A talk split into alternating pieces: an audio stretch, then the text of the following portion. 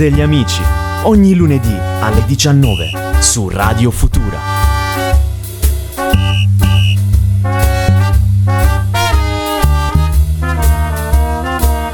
Futura. Ciao ragazzi, buon lunedì e buon 8 marzo, cari amici e cari amiche di Radio Futura e un augurio particolare va a tutte le nostre ascoltatrici visto che oggi è la festa della donna, quindi auguri a tutte voi donne meravigliose, cosa saremmo voi senza di voi. E buon, buonasera Claudione, buonasera Claudione, come sempre, oh, ciao. Anche io mi associo ovviamente e, e faccio gli auguri a, tutti, a tutte le nostre amiche che ci, che ci ascoltano, spero che siano tante e le invito sempre a interagire con noi, quindi beh è una bella data oggi dai.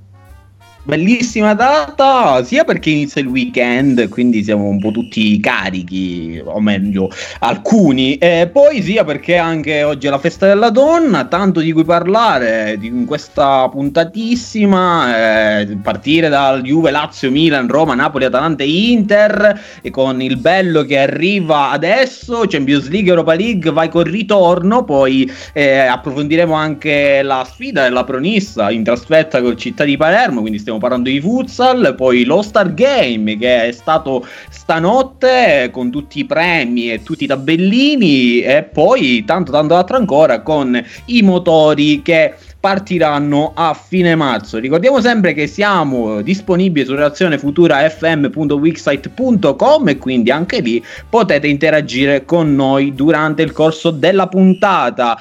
Claudione, che dire? Intanto iniziamo subito, come sempre, con eh, i risultati. I risultati che della, della ventiseiesima giornata trascorsa, sì. ma ancora non è finito perché ricordiamo stasera finisce no. con Inter-Atalanta, big match e daremo noi alla fine della puntata le formazioni ufficiali.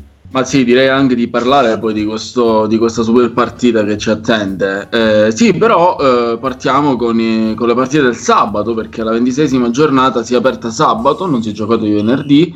Eh, abbiamo avuto tre partite, Spezia Benevento, Udinese Sassuolo e poi il big match Juventus Lazio eh, da una parte italiano, dall'altra parte Inzaghi è finito 1-1, quindi chi, eh, si ha, chi si è giocato il gol ha fatto bene perché ho anche il pareggio, perché è finita 1-1 tra Spezia e Benevento, con, quindi eh, comunque due squadre che stanno dando prova di forse più lo Spezia del Benevento, però comunque ambedue prova di, un, di, prova di forza, stanno giocando un bel campionato inegabilmente. Vince l'Udinese invece in, in casa contro il Sassuolo e, e, e, questa è una bella notizia per, per i tifosi dell'Udinese perché comunque eh, allungano la striscia positiva di risultati e eh, ormai il discorso salvezza si può dire che non matematicamente, però a logica è, è, in qualche modo archiviato e si punta sempre più a risultati migliori. E tra Juve e Lazio vince la Juventus, finisce 3 a 1, eh, partita molto bella, eh, aveva segnato Correa all'inizio su un, eh, su un errore di Rabioma, ne parleremo, dobbiamo approfondire questo tema eh, del, della Juve e non solo anche della Lazio e poi lo stesso Rabiot Croce Delizia ha distrutto la porta eh, andando, portando la Juventus eh, al, al, pari e poi insomma due gol di Morata hanno stesso la squadra di Inzaghi quindi 3-1 Juve. Partiamo con le partite eh, della domenica quindi di, di ieri. Eh, la Roma continua a vincere in campionato perché eh, si è imposto 1-0 in casa contro il Genoa. Vince il Crotone attenzione perché sono tre punti fondamentali in ottica salvezza. Vince 4-2 contro il Torino eh, finisce con tantissime reti 3 a 3, quindi un pareggio tra Fiorentina e Parma. Il Milan riesce invece a vincere contro il Verona per 2 a 0. Eh, per, per, i rossoneri sono tre punti anche per loro fondamentali per non perdere eh, di vista l'Inter che che sta, che sta galoppando, eh, Sampdoria-Cagliari 2 a 2, Napoli-Bologna 3 a 1 e poi stasera appunto c'è il super big match alle 20.45 Inter-Atalanta. Quindi eh, in questo momento possiamo dire eh, che la classifica che cosa ci dice, fermo, eh, fermo restando che dobbiamo aspettare il risultato di stasera, che il Milan ne ha meno 3 a 56 punti dall'Inter che ne ha 59, che la Juventus con sempre la fantomatica partita da recuperare si trova a 52 punti, la Roma 50, l'Atalanta 49, eh, il Napoli 47 punti e la Lazio 43. Quindi le, le nostre mitiche sette squadre eh, in questo momento hanno questo, questo tipo di, di punteggio. Sono, sono tutte lì, possiamo dire la verità, sono tutte lì ancora campionato che dimostra di essere davvero davvero equilibrato è, ri- è, entrato nel vivo lo possiamo dire ormai è entrato nel vivo sì. mancano eh, 12 giornate alla fine quindi ancora eh, 36 punti a disposizione per tutte le squadre. Io direi di partire proprio con la Juventus. L'hai detto quando hai eh, dato i risultati dobbiamo approfondire un po' la partita e analizzare quella che sarà anche la partita che vedrà impegnati i bianconeri martedì martedì, ovvero domani, contro il Porto, il ritorno degli ottavi di finale, ma la partita di sabato contro la Lazio è finita per 3-1, però è stata una partita, come dire, a due facce, double face, come direbbero i nostri amici britannici e americani. Perché double face? Perché i primi minuti, eh, onestamente, eh, non, non, si pensava eh, che la partita potesse finire così, perché i soliti 20 minuti dei, de, della Juventus eh, ovvero il solito mancato approccio alla partita. Perché secondo, secondo te e secondo me è questo? Cioè, c'è un problema di approccio alla partita. Ne, ne parliamo, ne abbiamo già parlato. Perché secondo te e secondo me? Mi faccio un'autodomanda, perché? Perché? Ma guarda, eh, è una, una domanda Secondo me la risposta non è facile e non è immediata più che altro perché la Juventus purtroppo quest'anno ci ha abituato uh, a, mh, mm, a, dei vuoti durante le partite, cioè ci sono quei 15 minuti, 20 minuti, a volte anche un tempo in cui è come se ci fosse un blackout. Eh, ma questo è il dato oggettivo, per cercare di capire i motivi eh, bisogna andare a guardare comunque alla situazione dell'organico, anche a livello psicologico, a livello mentale. Io non credo che ci come dire, di natura, di natura tattica, eh, la formazione mm, in qualche modo è quella, sia che si gioca a 4 in difesa, sia che si gioca a 3. Eh, quello che forse eh, diciamo potrebbe essere l'indiziato numero uno è un po' di distrazione individuale, mettiamola così, nel senso che non è la prima volta che Rabiot magari sbaglia un passaggio di quel tipo, anche contro il Porto, lo abbiamo detto, all'andata ci sono stati eh, due errori, il primo di Betancourt, il secondo di, di squadra a livello collettivo. Quindi magari forse ecco, eh, può essere eh, colpevolizzato il singolo, nel senso che errare è umano, logicamente, dei momenti di disattenzione sono ben accetti. Certo, quando si gioca a quel livello con quei ritmi è ovvio che è una croce fare errori di un certo tipo, però eh, io penso sia proprio una questione legata al singolo. Eh, poi ti ripeto, a livello di squadra eh, mancano dei giocatori, ne parlavamo l'altra volta. Eh, secondo me manca molto di bala perché quest'anno non si è visto tra Covid e infortuni. Eh, anche la stessa difesa, Alexandro, insomma, quest'anno non ha brillato. Delict, eh, anche lui è stato un po' eh, purtroppo bersaglio di infortuni continui. Quindi la, la rosa non l'abbiamo, cioè non, è, non c'è stata eh, eh, diciamo completa fin dall'inizio. A questo aggiungi anche che si può commettere un errore, uno sbaglio, poi è ovvio che si paga carissimo perché eh, contro, contro squadre di un certo tipo gli errori si pagano subito. E poi eh, in qualche modo anche a volte incostanza da parte di alcuni giocatori. Prendi Morata che contro la Lazio ha fatto una bellissima prestazione, eh, secondo me ha dato prova finalmente di essere un, un, un giocatore moderno, in, che quindi sa fare la fase offensiva in chiave moderna, eh, però ovviamente... Eh, questo deve chiamare la, la costanza, se questo non c'è poi magari i risultati arrivano in modo altalenante. Non so Io che ne penso anche che, penso anche che questi mm, minuti di mancato approccio, quindi ovvero eh, proprio nel vero senso della parola, approcciare la partita, deriva anche mh, mm, dal fatto che eh, quest'anno la Juventus ha dei calciatori nuovi e non abituati alla pressione da Juve. Mi viene in mente Chiesa, mi viene in mente Kuluseschi, quindi magari questi, questi giocatori che erano eh, abituati ad altre, eh, ad altre diciamo, eh, avventure in altri ambienti, quindi non avevano la pressione, non erano abituati a vincere costantemente, forse si sono trovati un po' spaesati, soprattutto ai primi minuti della partita in cui eh, è, è, il momento, l'approccio della partita diciamo è quello è il momento chiave, ovvero dove tu dai un'impronta alla partita che vuoi fare. E quindi questo magari eh, sarà dato anche da, eh, è stato dato anche da questi problemi eh, di, eh, di, esperienza, mettiamolo così. Però, nonostante tutto, eh, la Juventus ha vinto 3-1, quindi eh, si trova terzo con una partita in meno, ma arriva una partita fondamentale per la stagione della Juve, ovvero quella di domani contro il Porto. L'abbiamo detto, ritorno agli ottavi di finale, si riparte da, dal 2-1 per il Porto, quindi la Juve deve vincere eh, almeno di un gol di scarto, col 2-1 si va ai tempi supplementari, però è questa la Juve che eh, deve essere, deve giocare contro il Porto oppure magari eh, deve essere, cioè proprio cosa ci vuole per fare il salto di qualità in Champions League, ovvero domani è mm, se, se, invece eh, è pronta la Juve per affrontare eh, una, un, uno stress test come questo. Ma tu intendi in termini di formazione o, o comunque a livello mentale?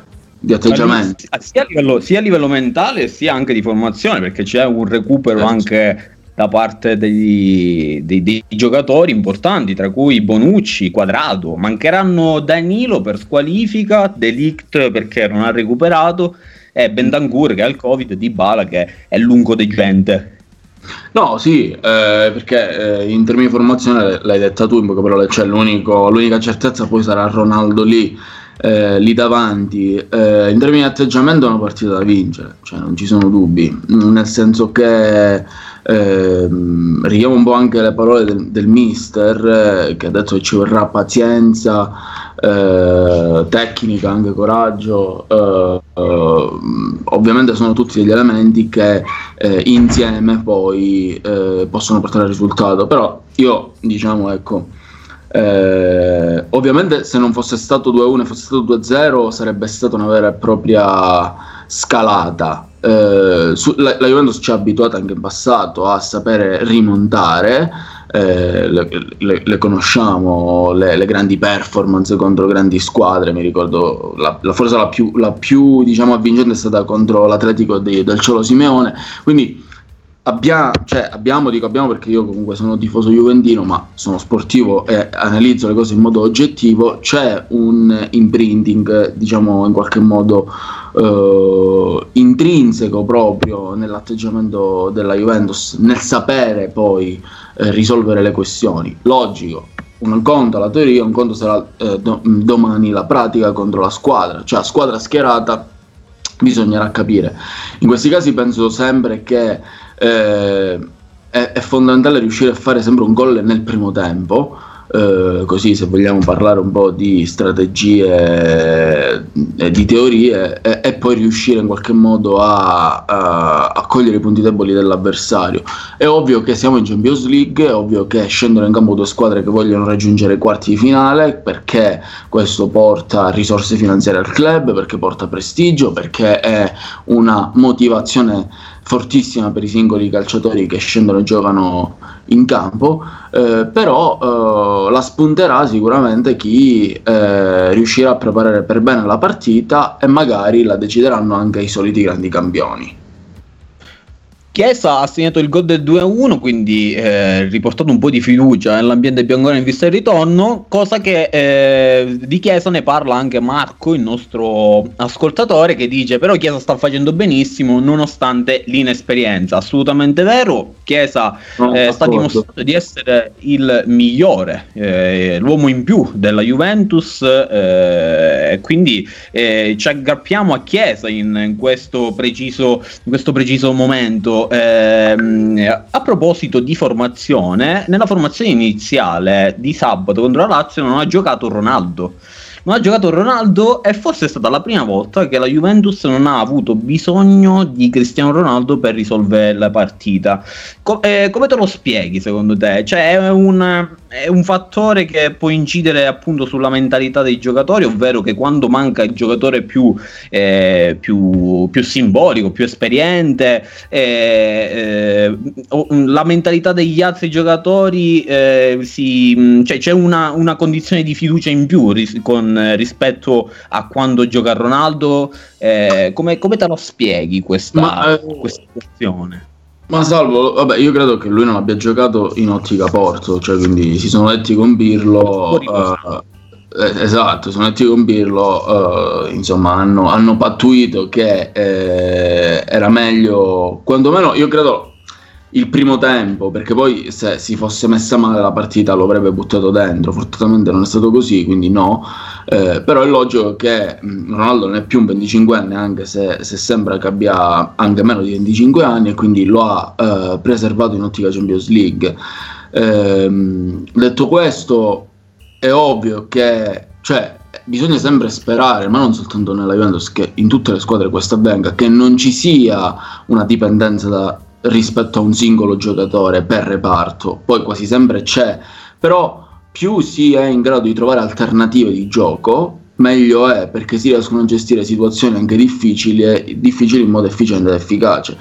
Eh, io mi ricordo, eh, quindi per rispondere in modo molto conciso, secondo me, ovviamente, secondo la mia personale interpretazione, il fatto che non ci sia stato Ronaldo e la Juventus abbia vinto è una buona notizia perché comunque ha dei giocatori di valore e su quello non ci sono dubbi, perché comunque, come ha detto il nostro eh, amico che ha interagito con noi, Marco Chiesa, eh, ha avuto secondo me quelle 3, 4, 5 giornate per abituarsi all'ambiente juventino, però è un giocatore secondo me stratosferico e anche se non, se non ha esperienza sa come si, eh, si, può risolvere una partita. Eh, magari Kuluseschi su questo eh, è vero, eh, ha bisogno ancora un po' più di tempo, però anche lui ha grande tecnica.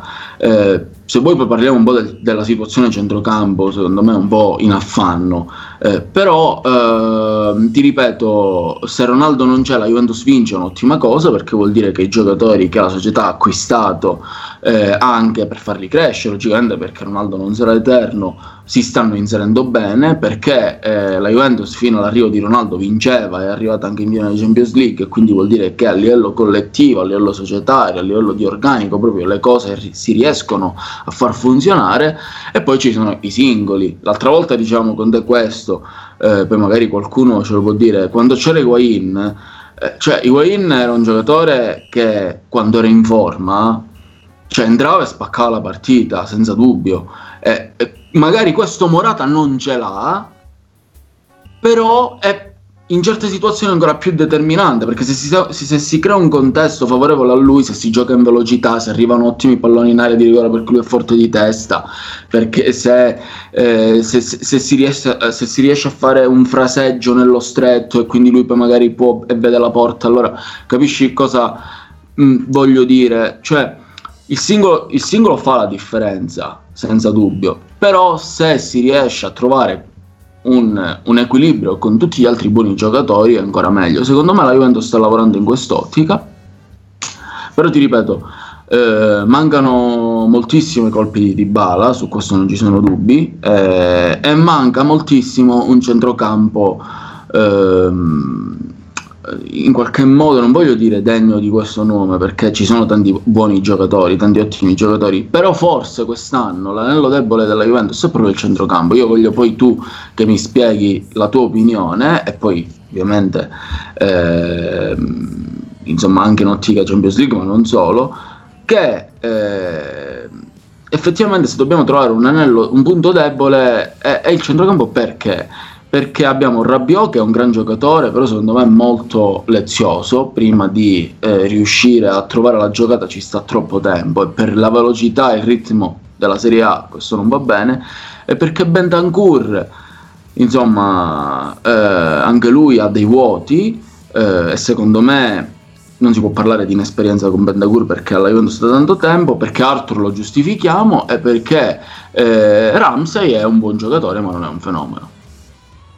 Sì, eh, la verità, noi abbiamo parlato anche eh, della situazione di centrocampo eh, la scorsa settimana, eh, di, chiedendo, dicendo a, a, tutti che forse in questa, eh, in questa emergenza, eh, in quel settore di, di, di, campo, magari Pirlo avrebbe potuto come dire, inserire il giovane Fagioli, visto che ha, ha, grandi qualità, e poi abbiamo parlato anche dei vari top club che inseriscono i vari giocatori che poi diventano grandi campioni. E, mh, mm, io ribadisco che eh, Arthur secondo me è fondamentale in questa, nel gioco di Pirlo soprattutto e secondo me Bendancourt cresce quando ha Arthur accanto perché Arthur ha delle qualità che nessuno dei centrocampisti ha, ha qualità uniche che Pirlo appunto eh, Pirlo sta, quando, quando, sta bene eh, i, praticamente dà le mani le chiavi del centrocampo in mano e quindi eh,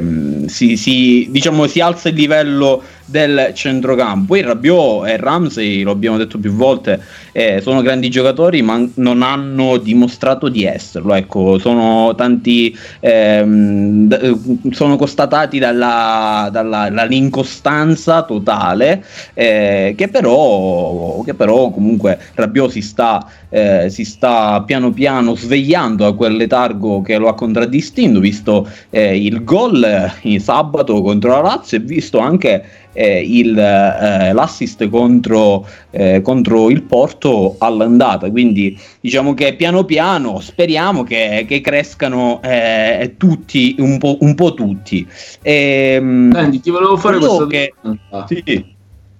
Eh, a proposito di Juventus, io penso che eh, poi se ci verranno altri, altri input eh, eh ne parliamo, ma eh, l'avversario che è stata la Lazio viene da tre eh, sconfitte consecutive e se noi non consideriamo la vittoria contro la Sampdoria e gli aggiungiamo la sconfitta con l'Inter, fanno quattro. Perché ha perso contro l'Inter, ha perso contro il Bayern Monaco in Champions League, eh, adesso poi ci sarà ovviamente la partita uh, di uh, ritorno, ha perso contro il Bologna, ha perso contro la Juventus. Secondo te, in modo molto uh, obiettivo e conciso, si può parlare di crisi? E se è crisi, eh, perché secondo te? Immobile manca, eh, Luis Alberto e Milinkovic Savic a centrocampo non bastano più, ci sono falle in difesa?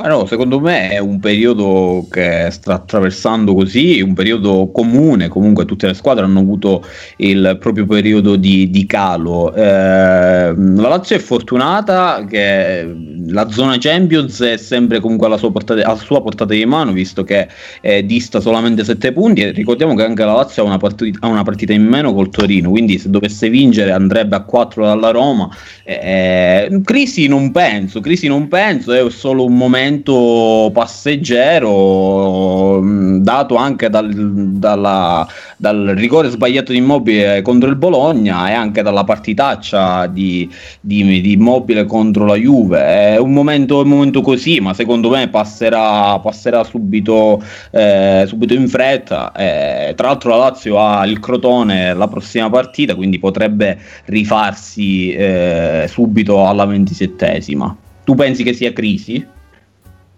No, crisi no, penso però che eh, stiano man- mancando gli attori protagonisti di questa squadra. Eh, purtroppo eh, in qualche modo questo fa tanto per la, la differenza, cioè, è, è, innegabile che eh, quando girava immobile eh, perché per, fino a 5 giornate fa era determinante ogni partita, la Lazio girava alla grande, si può dire, eh, fermo restando magari la parentesi col Bayern Monaco, ma insomma il Bayern Monaco è una schiacciasassi, eh, Haaland aveva segnato due gol in nove minuti, poi hanno vinto 4-2, quindi insomma quale squadra mi viene da dire contro il Bayern Monaco non farebbe fatica, ecco, però magari in campionato, rimanendo in tema campionato, se non gira immobile, forse Eh, è lì il problema, eh, secondo me, ecco, eh, se si può parlare anche di problema.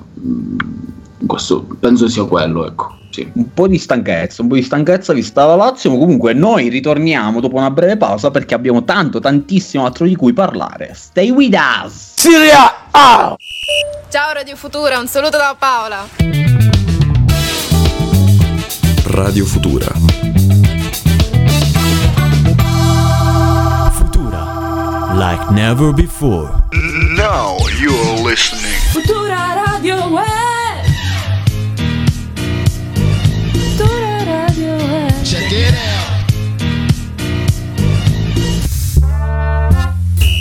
Il VAR degli amici. Ogni lunedì alle 19 su Radio Futura.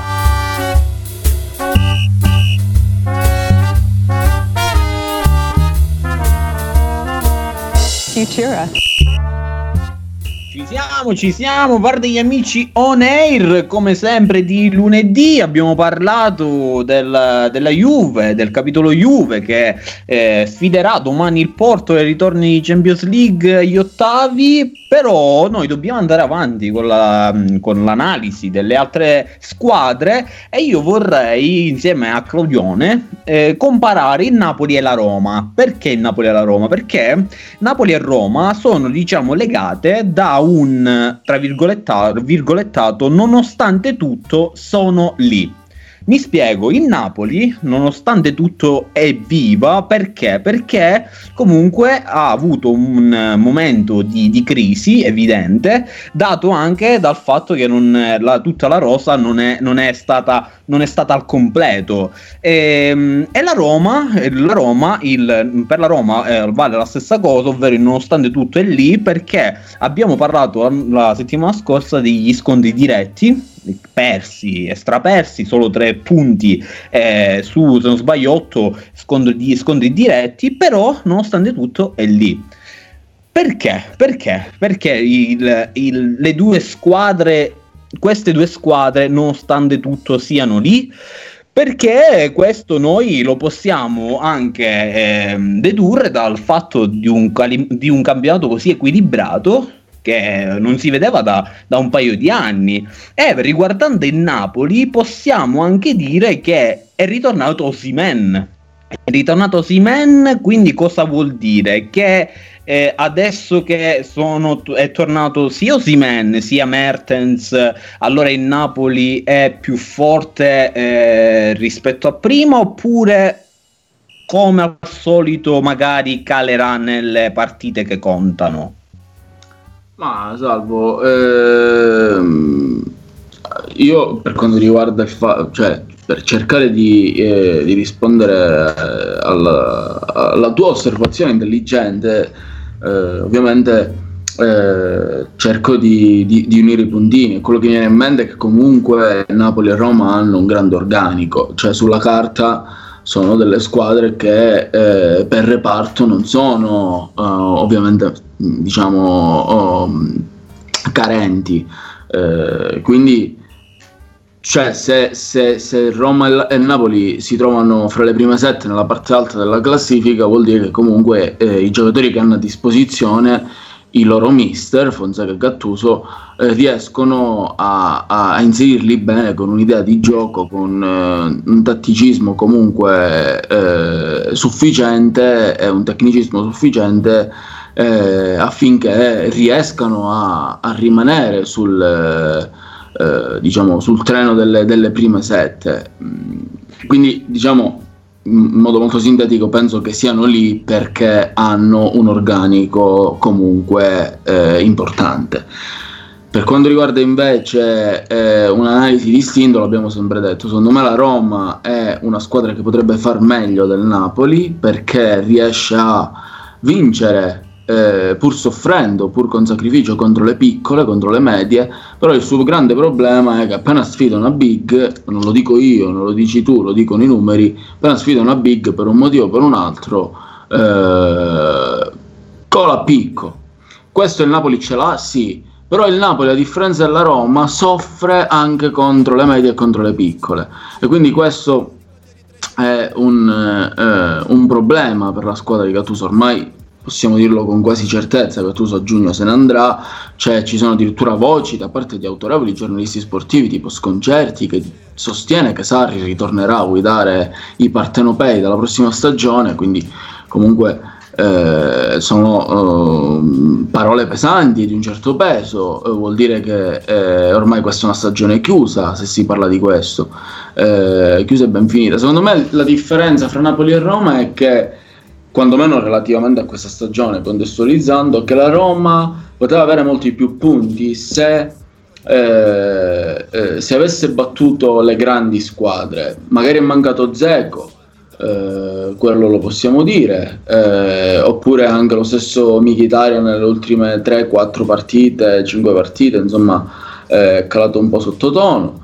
Eh, però questo avviene in tutte le squadre, poi alla fine contano i risultati. Il Napoli invece, eh, che comunque ha, ehm, adesso non ricordo, 47 punti all'incirca, eh, è eh, una squadra sì a 47 punti si trova in sesta posizione che se, se, dovesse vincere contro la Juventus salirebbe a 50 punti è una squadra che invece eh, ha sofferto anche contro le piccole. Magari ha battuto le grandi però ha sofferto anche contro le piccole quindi eh, e questa alla lunga porta a, a questa altalena di risultati Uh, dove arriveranno, dove potrebbero arrivare? Hanno comunque l'Europa League uh, e secondo me, eh, insomma, a parte il Napoli, eh, devono giocarsela, eh, però,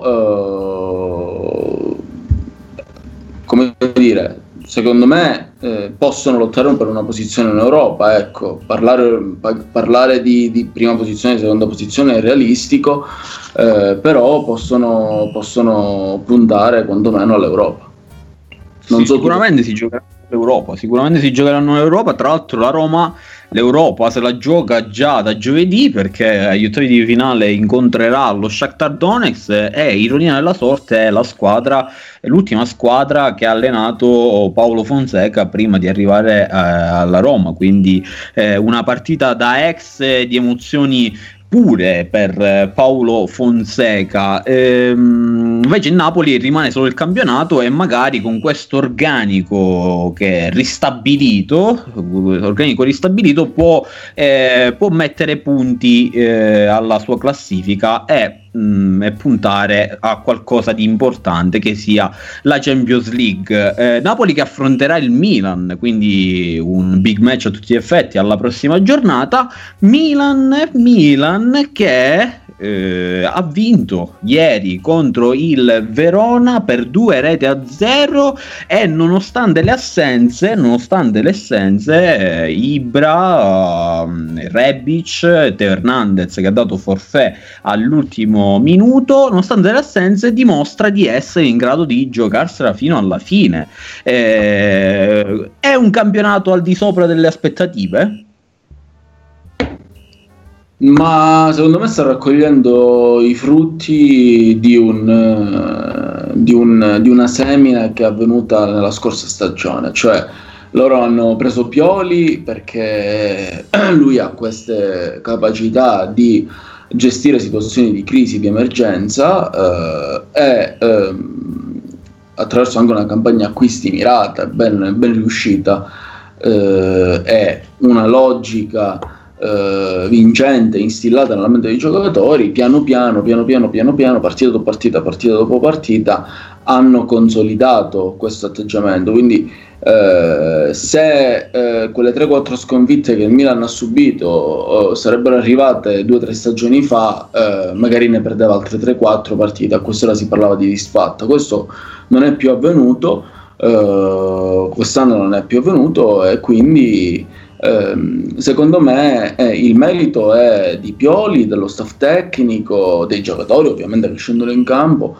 però eh, della capacità che ha questa squadra ritrovata, possiamo dirlo, di eh, riuscire a riemergere dalle situazioni di difficoltà. Eh, logico, um, adesso ci sarà il Manchester United, io prima mi ero confuso col Napoli, ma il Napoli non, non, non, non gioca più la, la, l'Europa League Eh, ma il Milan sì, la gioca e eh, giocherà contro il Manchester United. E io ricordo eh, che quando il Milan era agli, eh, diciamo, all'apogeo del, della sua storia cal- calcistica, magari ecco, negli anni 90, negli anni 2000, contro lo United erano sfide in Champions League di tutto rispetto. Eh, ci sarà il Napoli, eh, poi insomma mh, avrà delle, delle, partite anche in campionato come la Fiorentina, come la Sampdoria, che saranno molto toste. Se dovesse vincere contro il Manchester United, questa potrebbe essere una forte iniezione di fiducia, quindi non penso sia un campionato sotto le aspettative, perché comunque è stata lì davanti per tante e tante giornate eh, credo che ehm, ci deve essere lo step successivo, poi mi, mi, mi, dici quello che pensi tu, però io credo che se Milan vince con, con lo United e, e, comunque vince all'andata e al ritorno e passa ai quarti di finale di Europa League, se vince col Napoli e poi magari vince due o tre partite in campionato, può lottare fino alla fine, fino all'ultima giornata per lo scudetto e chissà, magari anche arrivare in fondo alla competizione. Cioè, quello che voglio dire è vittoria su vittoria su vittoria, poi chiama motivazione, ambizione, fiducia e risultati. Io dico che se il Milan dovesse vincere contro il Manchester United eh, diventa una delle pretendenti per, per il titolo perché elimina eh, una concorrente diretta al titolo, nonché una squadra fortissima. Eh, certo, sono lontani i tempi d'oro che hai citato eh, di, di Kakà che fa scontrare Heinz e, e, Rio Ferdinand, io Vidic, non mi ricordo, eh, per poi battere eh, Van der Sar. stiamo parlando di, di Champions League fasi finali. Però comunque Manchester United-Milan è sempre una partita eh, interessante. Io invece penso che eh, il campionato del Milan è, è, è, al di sopra delle aspettative. Onestamente parlando, io non mai mi sarei aspettato che il Milan potesse essere se, addirittura secondo. Eh, è vero, ha, ha concluso, eh, se ti ricordi, eh, tra l'altro eh, siamo a un anno dal lockdown eh, generale dell'anno scorso, appunto. il Milan non era, non stava benissimo, infatti navigava tra il settimo e l'ottavo posto. Poi poi lockdown, eh, quando è ripreso il campionato, ha fatto benissimo. Eh, però non mi, non mi, aspettavo che po- questo benissimo potesse continuare. Eh, quindi no, comprim- non mi ricordo chi era l'allenatore del Milan prima uh, del, del, dell'arrivo di Pioli, perché prima dell'arrivo di Pioli c'è stata l'esperienza Giampaolo che non è andata esatto. a, a, buon fine, eh, ma era, era, da aspettarselo perché Giampaolo comunque, con tutto il rispetto, ha allenato sempre squadre di medio-basso livello, quindi non è stata proprio azzeccata. Poi se ti ricordi c'era una società eh, Mirabelli e eh, via dicendo, poi è arrivato Bopan con, eh, con Maldini Mancini ha un po' ripreso la situazione. E quindi sto dicendo appunto questo che il merito è tutto da fare a Pioli è vero esatto. è arrivato Ibrahimovic è arrivato Ibrahimovic che ha contribuito ovviamente. Eh, però, però il, no- il 90% lo dobbiamo dare a Pioli quel che è di Pioli è di Pioli possiamo dire, possiamo dire così eh, Quindi possiamo trarre conclusioni che in una squadra, una grande squadra, un grande allenatore e qualche grande, grande giocatore poi aggiustano la situazione. Assolutamente sì, assolutamente sì, è, è proprio questo. E, tra l'altro il gio- grande giocatore, l'abbiamo citato, Ibrahimovic, è finita la sua settimana sanremese, eh, io volevo sapere so- semplicemente da te perché sento, ho sentito tanti, tanti commenti sul fatto eh, se fosse stato giusto mandare Ibrahimovic a Sanremo in questa situazione di, di, di campionato, visto che il Milan è secondo e quindi si gioca posti importanti. Secondo è stato giusto mandarlo o no? Ma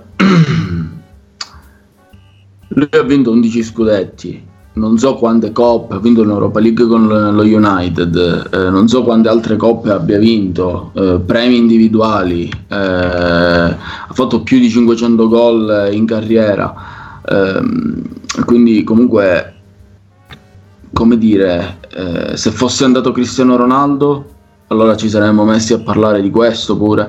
Io credo che siano campioni di, uno spessore talmente, eh, diciamo, adamantino, proprio coriaceo, che le critiche lasciano il tempo che trovano. Poi Ibra, tra le altre cose, era anche leggermente infortunato, eh, quindi in qualche modo magari era anche una sorta di eh, diciamo era annessa questa cosa dell'infortunio è giusto non è giusto allora non è giusto se Ibra va a Sanremo e non fa un discorso alla squadra e non chiarisce le cose se invece Ibra fa un discorso alla squadra quando parte sa che è tutto ok dentro lo spogliatoio è una sua scelta, è un libero professionista sotto questo punto di vista, ovviamente, e il suo contratto glielo permetterà di fare queste cose, e quindi magari ci sta anche. Eh, poi, eh, ti ripeto, ehm, giudicare mh, il fatto che sia andato a Sanremo così su due piedi, non saprei dirti, ecco, eh, però sono convinto che se lui fa un'esperienza del genere chiarendo con tutti quelli che lavorano con lui la situazione, magari per giunta pure infortunato, allora in qualche modo eh, è una cosa che quantomeno si rende più leggera. Poi eh, mi fermo qui perché eh, non saprei che cosa dire in più. Tu che cosa pensi? Ma io penso semplicemente che diciamo che esistono giocatori che non possono fare quello che vogliono e giocatori che possono fare quello che vogliono. Eh, Eh, esatto. Ibra, Ibra rientra nella seconda categoria perché secondo me se, se, fosse, se Sanremo fosse stato proposto a Calabria il Milan avrebbe detto scusa ma dove, tutto il rispetto di Calabria che sta giocando un campionato stratosferico però il Milan avrebbe detto un attimo ma do, dove vai in questa situazione così quindi diciamo Dybala, eh? cioè, anche a Dybala. Cioè, Assolutamente, parliamo sì, che questa cosa la possono fare due o tre giocatori, punto. Sì, sì, sì, sì, è una categoria protetta, diciamo, quella di questi giocatori che, atleti, parliamo di atleti che possono fare una scelta del genere. Poi comunque Ibra ha- avrà incassato i suoi bei soldini che forse, se non sbaglio, ho letto che darà tutto in beneficenza, quindi anche un gesto da gran signore qual è? Eh, Ibrahimovic, eh, che comunque non si è comportato male a Sanremo, devo dire, in un'altra com- mh, completamente in un'altra veste, lo abbiamo visto. Eh, quindi complimenti a Zlatan Ibrahimovic. Eh, giornata, eh, la ventisesima giornata, abbiamo detto prima, che si concluderà stasera, ovvero col big match Inter-Atalanta. Uh, le squadre, ovviamente, siccome la partita sarà stasera, non hanno giocato, quindi non possiamo analizzare prettamente la partita, però possiamo anche dire qualche cosa, possiamo eh, interrogarci su eh, alcuni concetti. E un concetto che mi viene in mente è mh, eh, cosa eh, mi sono chiesto cosa ha una squadra in più rispetto all'altra.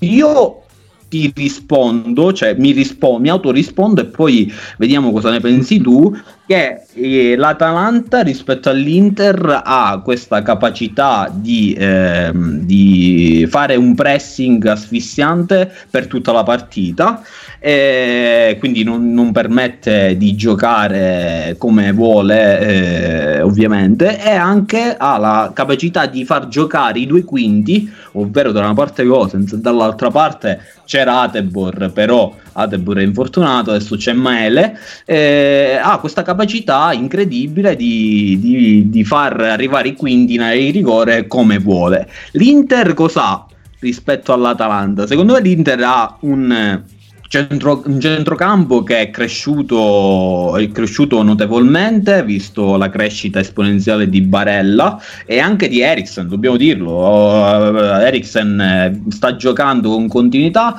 eh, e quindi questo centrocampo di alto livello magari potrebbe essere la chiave giusta e poi ha quei due davanti, ovvero Lukaku e Lautaro, che eh, probabilmente sono nella top 5 dei giocatori, eh, degli attaccanti, della coppia d'attacco più forti d'Europa. Sì, sono, sono d'accordo con te su tutto. Quello, io penso che l'Inter abbia, mettiamolo così, um, un reparto difensivo, um, non sbaglio secondo me, poi magari dimmi quello che pensi tu, migliore rispetto a quello dell'Atalanta, eh, anche in termini di singoli. Eh, voglio dire, lo stesso Hakimi eh, ormai eh, è una certezza, riesce a fare la fase offensiva e difensiva con molta scioltezza, eh, per non parlare di Skriniar, De Vrij, Bastoni, insomma ha un reparto difensivo più roccioso rispetto a quello dell'Atalanta, ha un centrocampo qualitativamente migliore. Eh, sull'attacco magari eh, certo, Lukaku e Lautaro sono due, due, terremoti, non ci sono dubbi, però anche l'Atalanta si difende benissimo perché Zapata proprio a livello anche di impatto fisico non ha nulla, magari non è ecco, dominante come Lukaku, però siamo lì. Poi c'è Muriel che è un grandissimo calciatore sotto tantissimi punti di vista e poi l'Atalanta magari ha ecco il fatto di giocare con un centrocampo che predilige più la fase eh, offensiva che quella difensiva e questo gli permette di arrivare magari in 5, in 4 davanti alla porta e creare occasioni da gol. Questo magari l'Inter non ce l'ha, però è più una corazzata eh, e quindi eh, sarà veramente difficile. Ehm, non saprei dire, secondo me è una partita, allora sicuramente lo possiamo dire con certezza, questa è una partita che romperà il campionato, perché se l'Inter dovesse vincere... Eh... Infatti, volevo, volevo, pens- volevo, chiedere appunto questo, chi sì, ha più sì, bisogno di vincere questa partita? Cioè l'Inter se vince, eh, lo stavi dicendo tu, ammazza il campionato, perché è una delle pochissime partite che può perdere. Esatto. Però se l'Atalanta vince, dal canto suo comunque si porta a 52, ovvero a pari punti eh, con la Juventus, a meno 7 dall'Inter e secondo me, sai, un po', un po ci pensa a, quel, a quella testa del campionato che comunque non è lontana. Ma io sono completamente d'accordo con te, io l'ho detto eh, tante altre volte. Eh, secondo me se l'Atalanta vince stasera e ne vince a 3-3-4 può puntarsi può puntare allo scudetto. Poi logico, eh, l'Inter ha comunque una buona barriera protettiva in termini di punti rispetto alle altre squadre, quindi eh, in qualche modo sarebbe anche avvantaggiata, avrebbe più tempo per metabolizzare e recuperare. Le altre, devo, allora, così, le altre devono correre e non devono cannare.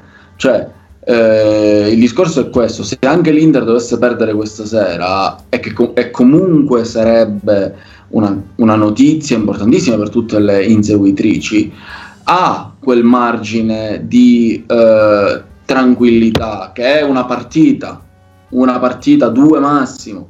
Le altre non possono invece sbagliare un colpo, e quindi questo in aggiunta, dico, per tutte quelle altre squadre che giocano anche le, le altre competizioni europee, è un problema difficile da gestire. Certo è che se l'Inter stasera vince, diven- cioè se l'Inter stasera vince lo perde lei il campionato, nel senso che se poi ha un vuoto, non so per quale motivo, e ne perde tre di fila, vabbè, è quello, è, la nostra storia anche in termini di Serie A ci ha abituato a queste rimonte. Se invece eh, se invece l'Atalanta, e, e, quindi questo, se l'Inter vince, possiamo dire che è quasi finita, a meno di eh, sbaraglioni, quelli proprio incredibili. Se l'Atalanta invece vince, beh, eh, questo gli dà sicuramente stima anche sul fronte Champions League, perché ricordiamo che dovrà affrontare il Real Madrid nel, nella gara di ritorno eh, e secondo me vincere con l'Inter e andarsi a giocare contro il Real eh, ha tutto un altro sapore, ha tutto un altro gusto. Se dovesse invece perdere, sicuramente punterà una posizione in Champions League perché può, ha tutto per farlo eh, e sarà veramente fastidioso da affrontare. Diciamo che voglio essere molto così, eh, rompo le acque. Chi deve vincere è l'Inter chi deve vincere l'Inter. Sono, sono, d'accordo con te, sono d'accordo. Forse la pressione ce l'ha l'Inter rispetto a, all'Atalanta. E, ehm, allora sbilanciamoci a questo punto, no? Sbilanciamoci. Io non ti chiedo il pronostico perché già l'abbiamo fatto con, eh, con la pandaschedina di venerdì, però ti chiedo di più, ovvero il risultato secco di Inter-Atalanta. Risultato secco di Inter-Atalanta. Ci sto pensando, ma... mm, 2-1 Inter. 2-1 Inter, 2-1 Inter. Eh, io invece dico 2-2, sai? Non lo so, mi... il, il 2-2 è sempre stato stare, un risultato che, che mi ha sempre affascinato. Mi ha fa- sempre affascinato. E Certo, all'andata è finita... abbiamo- non abbiamo considerato l'ipotesi di un pareggio. Ecco. Eh, Ma infatti, è sono vero. anche partite che possono finire 0-0, attenzione. no? È vero, infatti abbiamo- eravamo talmente carichi di parlare di questa partita che non abbiamo, eh, non abbiamo preso l'ipotesi di un pareggio. Tra l'altro il pareggio è arrivato all'andata per 1-1, quindi potrebbe, potrebbe essere il risultato che esce da questa meravigliosa partita di stasera. Noi abbiamo finito con l'analisi delle, delle squadre del campionato di Serie A, però facciamo una breve pausa e poi ritorniamo a parlare di tantissimo altro ancora, tra cui futsal e non solo. Stay with us, ladies and gentlemen.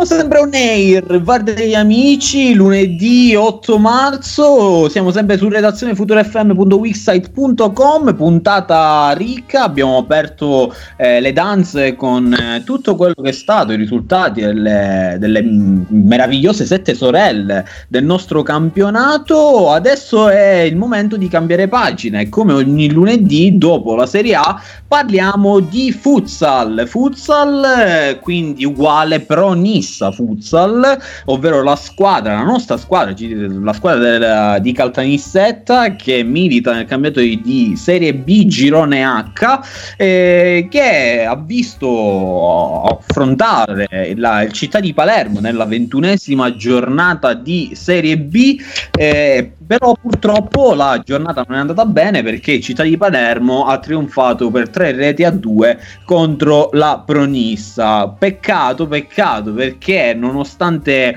eh, la sconfitta la, la Pronissa ha giocato un'ottima partita, eh, si, si- è la il Città di Palermo è una delle formazioni più organizzate e forti del torneo, però diciamo che la Pronissa ha avuto anche un po' di sfortuna, viste anche l'assenza di colore eh, per eh, assente per squalifica e soprattutto di Lo Buongiorno che si è infortunato nella fase di eh, riscaldamento. E la pronista è andato in vantaggio eh, con eh, il capitano Luigi Mosca, ehm, eh, però sugli, sugli- tra l'altro sugli sviluppi di una ripartenza micidiale e una buona fase difensiva, aggressiva e attenta, però non ha di certo agevolato i padroni di casa che non hanno avuto vita facile commettendo tanti tanti errori nella costruzione della manovra offensiva forzando le giocate. E peccato perché anche c'è eh, del rammarico perché se non fosse stato per il tiro libero nella ripresa sprecato da Toledo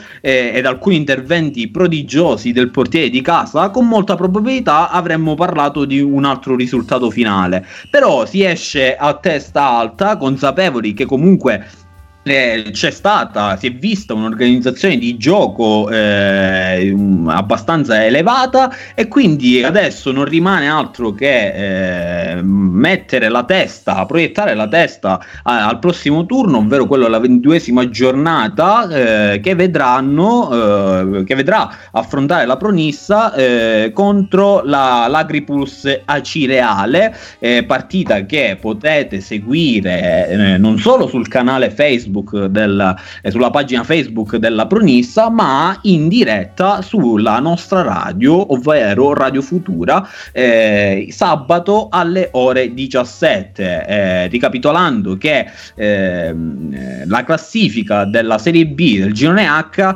recita e il Catanzaro è a 47 punti, quindi ormai si proietta verso il salto di categoria. La Pronissa, la nostra squadra, è ottava a 19 punti, quindi ancora lontano dalla zona eh, pericolosa, eh, però contro Agi Reale serve blindare, blindare questo, eh, questo obiettivo, eh, ovvero la salvezza, prefissata ad inizio stagione. Quindi mi raccomando appuntamento alle ore 17 sabato, sia su Facebook, quindi alla pagina ufficiale della Pronissa, ma soprattutto sulla nostra radio con la diretta della partita.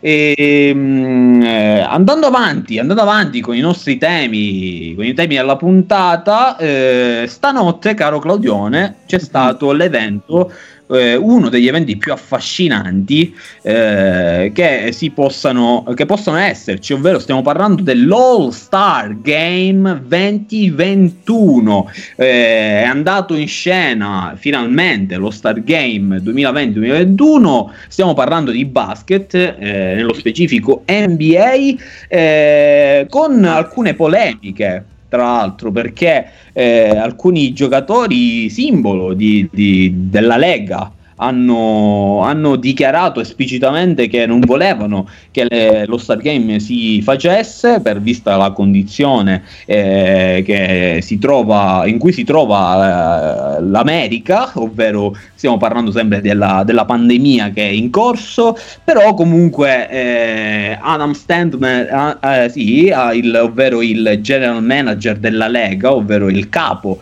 eh, che, dic- che decide tutto, ovvero eh, quel grande pezzo di uomo di, di Silver, Adam Silver, ehm, ha deciso che eh, l'NBA, che lo Star Game eh, si doveva fare. Si doveva fare, è stato fatto, è stato fatto un po' alla rinfusa perché eh, c'è stata sia la.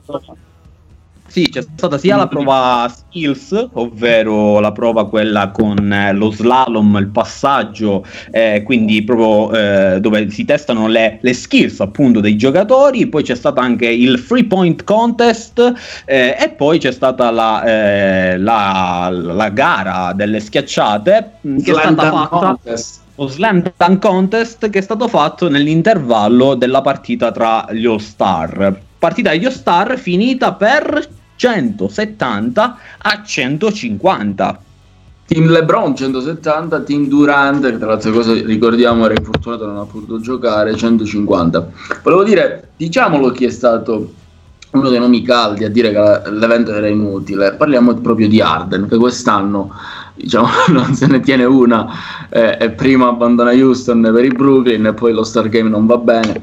Eh, cosa dire, è un giocatore che poi ne fa 21 durante la partita, nulla, però mh, mm, in qualche modo, ecco, quest'anno sta facendo parlare di sé. Eh, che cosa dire di questo, mm, di questo, grande spettacolo? Perché è comunque un grande spettacolo.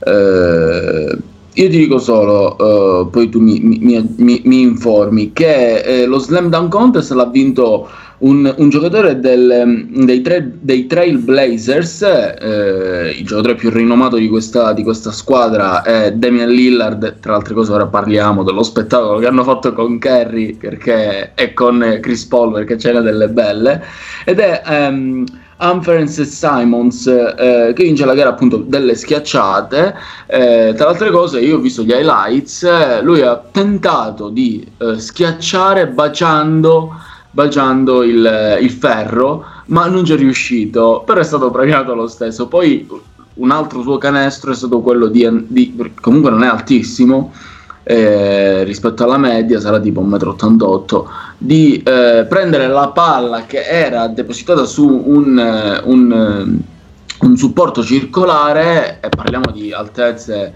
eh, parliamo 3,50 m, qualcosa, qualcosina in più, quindi comunque Uh, se l'è meritato, dai. Uh, Humphrey Simons è il vincitore della, dello Slam Dunk Contest. Secondo te chi poteva vincere eh, invece il eh, Free Point Contest? Chi? Eh, io, io, io, l'ho visto, io l'ho visto e sono, sono rimasto meravigliato, ma anche allo stesso tempo così ad occhi aperti a godermi il, il momento perché Steph Curry, Steph Curry si dimostra essere il, il tiratore più forte eh, della Lega e forse anche uno dei, sicuramente uno dei, dei migliori di sempre. Dei migliori Dai, di sempre. Tra l'altro, è il migliore di sempre. È non il migliore. il buon Ray Allen, non ce ne voglio il buon Ray Allen, però è il migliore. Eh, sempre. e io, io penso a lui, io penso a lui, onestamente, lo so, faccio fatica, però, però probabilmente sì, probabilmente sì, forse una- un punto percentuale in più ce l'ha, ce l'ha, però Ray Allen, eh, tanta roba, tanta Facciamola roba. così, sono d'accordo con te, eh, però forse Kerry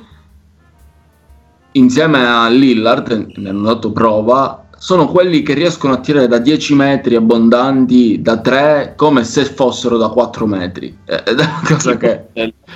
La differenza, la differenza forse sta appunto in quello.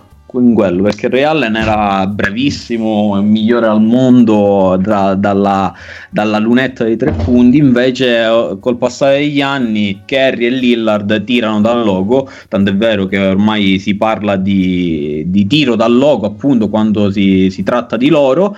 Ed è quella la differenza. Sì, sì, forse, forse è vero, forse è vero. Però, comunque, eh, Kerry ha fatto 31 su 36 nella prima manche 31 punti su 36 disponibili e poi nella mancia finale è stata l'ha, l'ha vinta all'ultimo perché Conley, ovvero il giocatore degli Utah, aveva fatto 27 punti eh, in finale. Invece, e poi invece Kerry è arrivato all'ultimo carrello un po' corto, forse un po' stanco, ma eh, li ha messi, li ha iniziati a mettere tutti, li ha iniziati a mettere tutti ed è arrivato col punteggio di 28 aggiudicandosi la gara. Beh, che non mi sbaglio ha sbagliato il penultimo e l'ultimo era quello che gli poteva permettere di vincere e l'ho Sì. messo dentro. Sì, esattamente, esattamente. Era il Moneyball.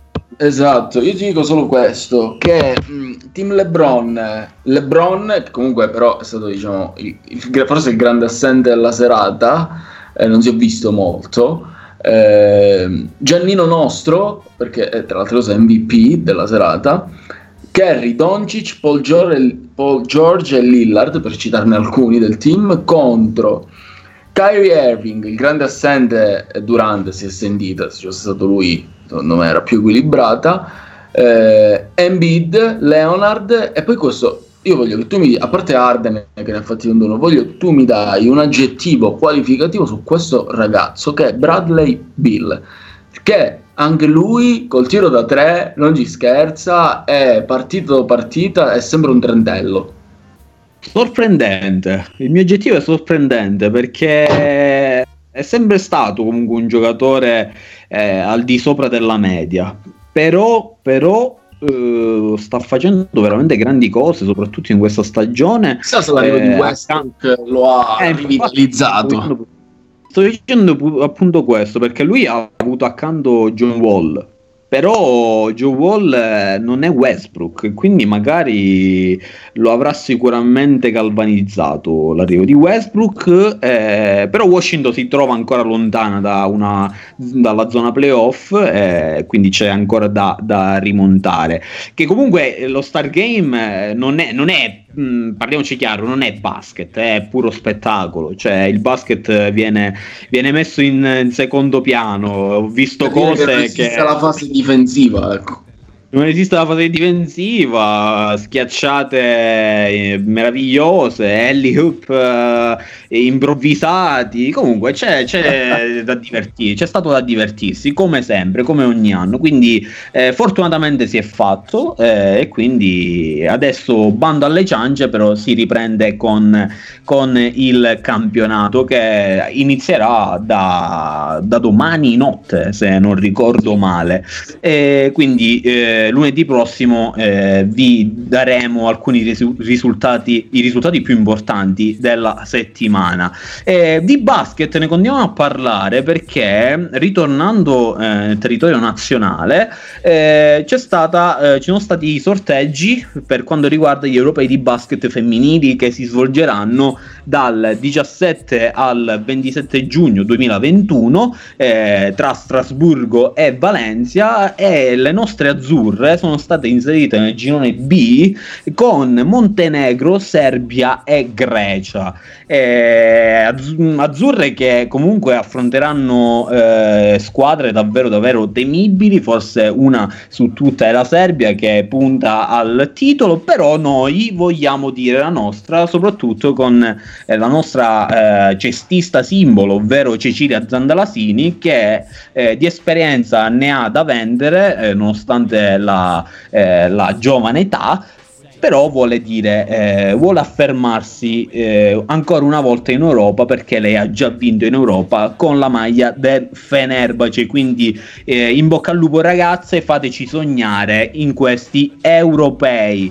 Eh, europei calendario sì. 17 giugno Italia-Serbia 18 giugno Italia-Montenegro 20 giugno Italia-Grecia calendario, calendario veramente fittissimo, quindi forza ragazzi, siamo con voi. Eh, europei che saranno, eh, saranno sia di basket sia di calcio, con l'europeo rimandato l'anno scorso a quest'anno, eh, e un po' in giro per l'Europa andranno anche i nostri, ehm, nostri eh, modelli eh, della MotoGP, i nostri eh, eroi della MotoGP e anche della Formula 1 perché sta per iniziare il, stanno per iniziare i campionati motoristici sia a due ruote che a quattro ruote. Eh, tra l'altro iniziano eh, nel weekend che va dal 26 al 28 marzo, eh, proprio quando la, la, il campionato di Serie A si ferma. Quindi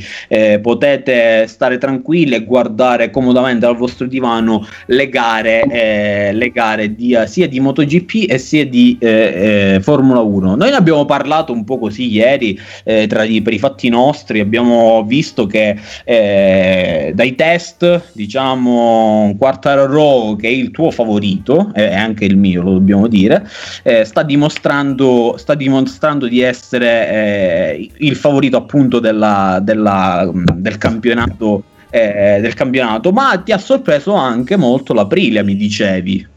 Sì, eh, con eh, Alex Spargarò. Eh, tra altre cose, eh, ho qui diciamo, una bozza dei risultati dei tempi della terza giornata in Qatar. Eh, si dovrebbe partire il 28 marzo. Eh, e, appunto l'ultima giornata di test ci dava Quartararo in testa con 1.53 940 dico solo il tempo per dire che è talmente in forma che a soli 6 decimi o 7 decimi dal record di Marquez. Poi abbiamo una sorprendente Ducati con Miller al secondo posto e Alex Spargarò con Aprilia, ma adesso approfondiamo. Eh, è l'unico italiano che ha fatto bene in questi tre giorni di test è stato Morbidelli che si conferma al quarto posto, un millesimo da Spargarò. Eh, Buio Pesto per Valentino e Petrucci che sono ventesimo e ventunesimo e eh, setta- settimo e ottavo eh, altri due grandissimi campioni che sono Pignales e eh, il campione del mondo in carica che è Mir. Sì, mi ha sorpreso l'Aprilia perché? Perché? Perché l'Aprilia è un'azienda italiana eh, di grandissimo spessore. Il MotoGP non ha mai brillato, eh, quando meno nella storia recente. In Superbike ha fatto il suo, eh, io se non ricordo male ha vinto anche un campionato del mondo con Max Biaggi eh, è, eh, è, comunque un'azienda che produce eh, moto di altissimo spessore, di altissima qualità. Ehm, la casa di, no, eh, di Noale, ehm, ma in generale noi in Italia abbiamo oltre che eh, Ducati, Aprilia, c'è anche eh, la, la, famosa MV Augusta che non partecipa alle competizioni, quindi diciamo è un motivo di vanto.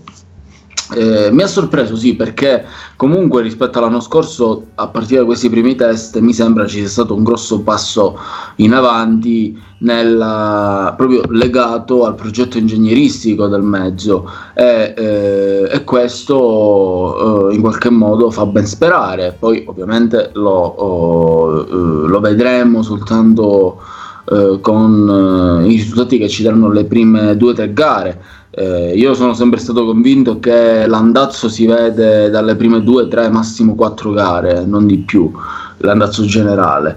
Ehm, mi, mi, auguro di sì per l'Aprilia, quindi eh, tra altre cose c'erano voci che circolavano per un contratto di tester eh, di collaudatore eh, offerto a Dovizioso, eh, però eh, in qualche modo, poi non so se per Dovizioso sarebbe un passo in avanti o un passo indietro per la sua carriera, però eh, insomma, magari prenderlo, averlo dovizioso all'interno del team come sviluppatore, ecco, ci mancherebbe altro. E invece eh, non mi sorprende Quartararo, te l'ho detto, ne abbiamo già parlato, l'hai detto tu, secondo me lui è il favorito eh, perché eh, ha tutto per vincere il, il campionato del mondo. Mm, ti dico la verità, eh, Vignales se dovesse risolvere i suoi problemi eh, personali, non so di che natura, potrebbe dire la sua. Eh, e poi non ci dimentichiamo ovviamente del campione del mondo in, eh, con la Suzuki, Johan Mir, non è che ha vinto un campionato diciamo così, ha, è stato lì tutte le gare, primo, secondo, terzo, ha vinto forse un, soltanto un paio di gare, però eh, in qualche modo la costanza poi l'ha premiato. Ecco, eh, vedo male, vedo male, ehm, diciamo, la, la, la, Ducati perché secondo me eh, non ha due piloti di punta, cioè Miller è un grande, è un australiano, è un grande campione, ma non credo che possa portare il titolo eh, alla rossa. Per quanto riguarda invece il, cap- il capitolo Valentino, poi mi, mi, poi mi, dai tu tutte le tue impressioni. Per quanto riguarda il capitolo Valentino, eh, che ha già, come al solito, detto che è tutto da rifare perché va, va piano, eh, lamentando i soliti problemi tecnici. Eh, beh, ehm, non saprei che dirti perché è in qualche modo ripetitivo, eh, è la solita storia? Dimmi tu. Ma io te, lo, te l'ho sempre detto, diciamo che per Valentino il discorso è onestamente io pensavo che lui si potesse ritirare già due anni fa, quando eh, le ambizioni per il decimo titolo non, non c'erano più, e, e, visti i suoi problemi, cambiando, visti i suoi continui problemi, cambiando anche team e quindi moto, eh, continuano a esserci. Quindi non lo so, io mh, ieri eh, ti, ti, ho chiesto, ti ho fatto questa supposizione, eh, come sarebbe la MotoGP, come sarà la MotoGP senza Valentino Rossi un domani? E quel domani non è tanto lontano, quindi ehm, chissà cosa ci, chissà cosa ci aspetterà. E, però sono d'accordo con te quando dici che probabilmente Quartararo è sicuramente eh, il favorito, anche se Marquez oggi, caro Claudione, ha pubblicato una foto in cui diceva che aspetta solo l'ok dei medici per ritornare in moto. Quindi cosa vuol dire questa, eh, questa cosa vogliono dire queste parole? Che lui è già pronto per gareggiare con, eh, con la sua Honda eh, già dalla prima gara in Qatar oppure che ancora qualche allenamento davanti perché secondo me se gli dicono ok se gli dicono ok i medici vuoi vedere che lui si presenta in griglia ma eh, se dovesse fare mm, così vuol dire che diciamo, non ha imparato la lezione, no? voglio, voglio, sperare per, eh, per, quello che è Marquez e per il futuro della MotoGP, perché poi eh, secondo me raccoglierà l'eredità di Valentino Rossi non soltanto a livello di prestazioni, ma questo lo ha già fatto, ma proprio per tutto quello che poi è il mondo della MotoGP, perché secondo me lui è in grado di catalizzare su di sé l'attenzione dei media, degli investitori, del, dei vari brand, degli sponsor, far parlare di sé, eccetera, eccetera, ha questo tipo di personalità, cosa che molti altri campioni di, di un certo livello non hanno mai avuto. Quindi prosie- la cosa che mi dispiace è che diciamo, eh, eh, poi il testimone sarà passato a, a uno spagnolo e non un italiano, però questo è diciamo, un, un sentimento patriottico, ci mancherebbe altro, solo quello. Eh, non credo che ritornerà in Qatar perché ha subito tre interventi e, e mm, lui stesso ha dichiarato che non riusciva neanche fino a un mese fa ad aprire una porta tu immagina, né io né tu abbiamo mai guidato una MotoGP, eh, sfortunatamente, ma che cosa vuol dire a livello fisico uno stress di quel tipo? Cioè guidare un fucile caricato eh, e pronto a sparare colpi a velocità supersonica. Non è pronto fisicamente, secondo me dovrà passare almeno, dovranno passare sfortunatamente per lui e per noi un altro paio di mesi. Questa secondo me è la previsione più realistica. Poi, oh, eh, siamo qui, eh? ci ha abituato a cose incredibili, magari, chi, chi, lo sa. Chi lo sa, chi lo sa, lo scopriremo eh, giorno 26 quando inizieranno eh, le prime sessioni libere della nuova stagione MotoGP. Eh, per chi, come la MotoGP, ha fatto i test, ancora la Formula 1 aspetta i test che inizieranno eh, il 12 marzo, quindi eh, questo weekend che verrà eh, in Bahrain e quindi dai primi test si potrà vedere, si potranno vedere quali saranno i tempi delle nuove vetture. Siamo tutti in attesa di scoprire sarà saranno i tempi del, della Mercedes, della McLaren, della Red Bull, dell'Aston Martin, ma soprattutto quello della nostra Ferrari, la nostra Ferrari che la, la cui vettura verrà scoperta, verrà scoperta il 10 di marzo, quindi dopodomani, appuntamento online per la nuova vettura di Norris e Leclerc. Quindi eh, anche con la Formula 1 appuntamento il 26 per le prime sessioni libere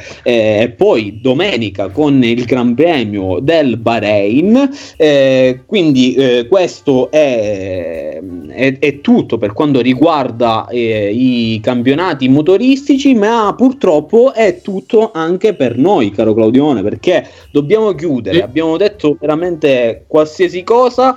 Eh, è sempre stato un piacere uh, intrattenere i nostri ascoltatori e le nostre ascoltatrici, ma ricordiamo sempre che la nostra replica mh, della puntata di oggi sarà domani alle ore 11, sempre su redazione futura eh, fm.wixsite.com. Noi torneremo eh, con ascolti.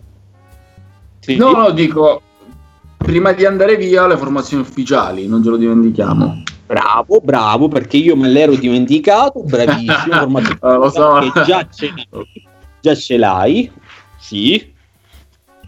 Arrivano, aspetta un attimo, io uh, mi ero ricordato anch'io in questo momento, però non sì, possiamo andare via senza le formazioni ufficiali. È stato veramente attento, io allora, ci siamo.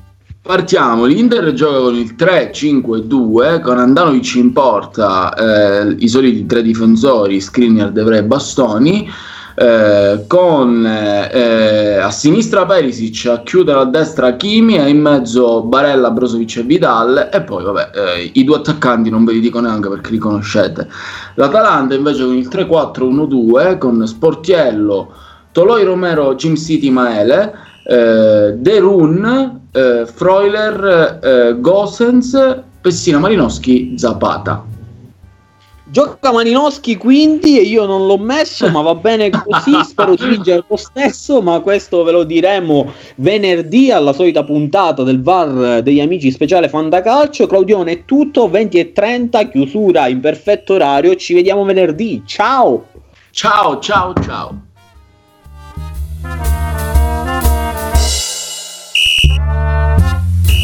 Il VAR degli amici, ogni lunedì alle 19 su Radio Futura.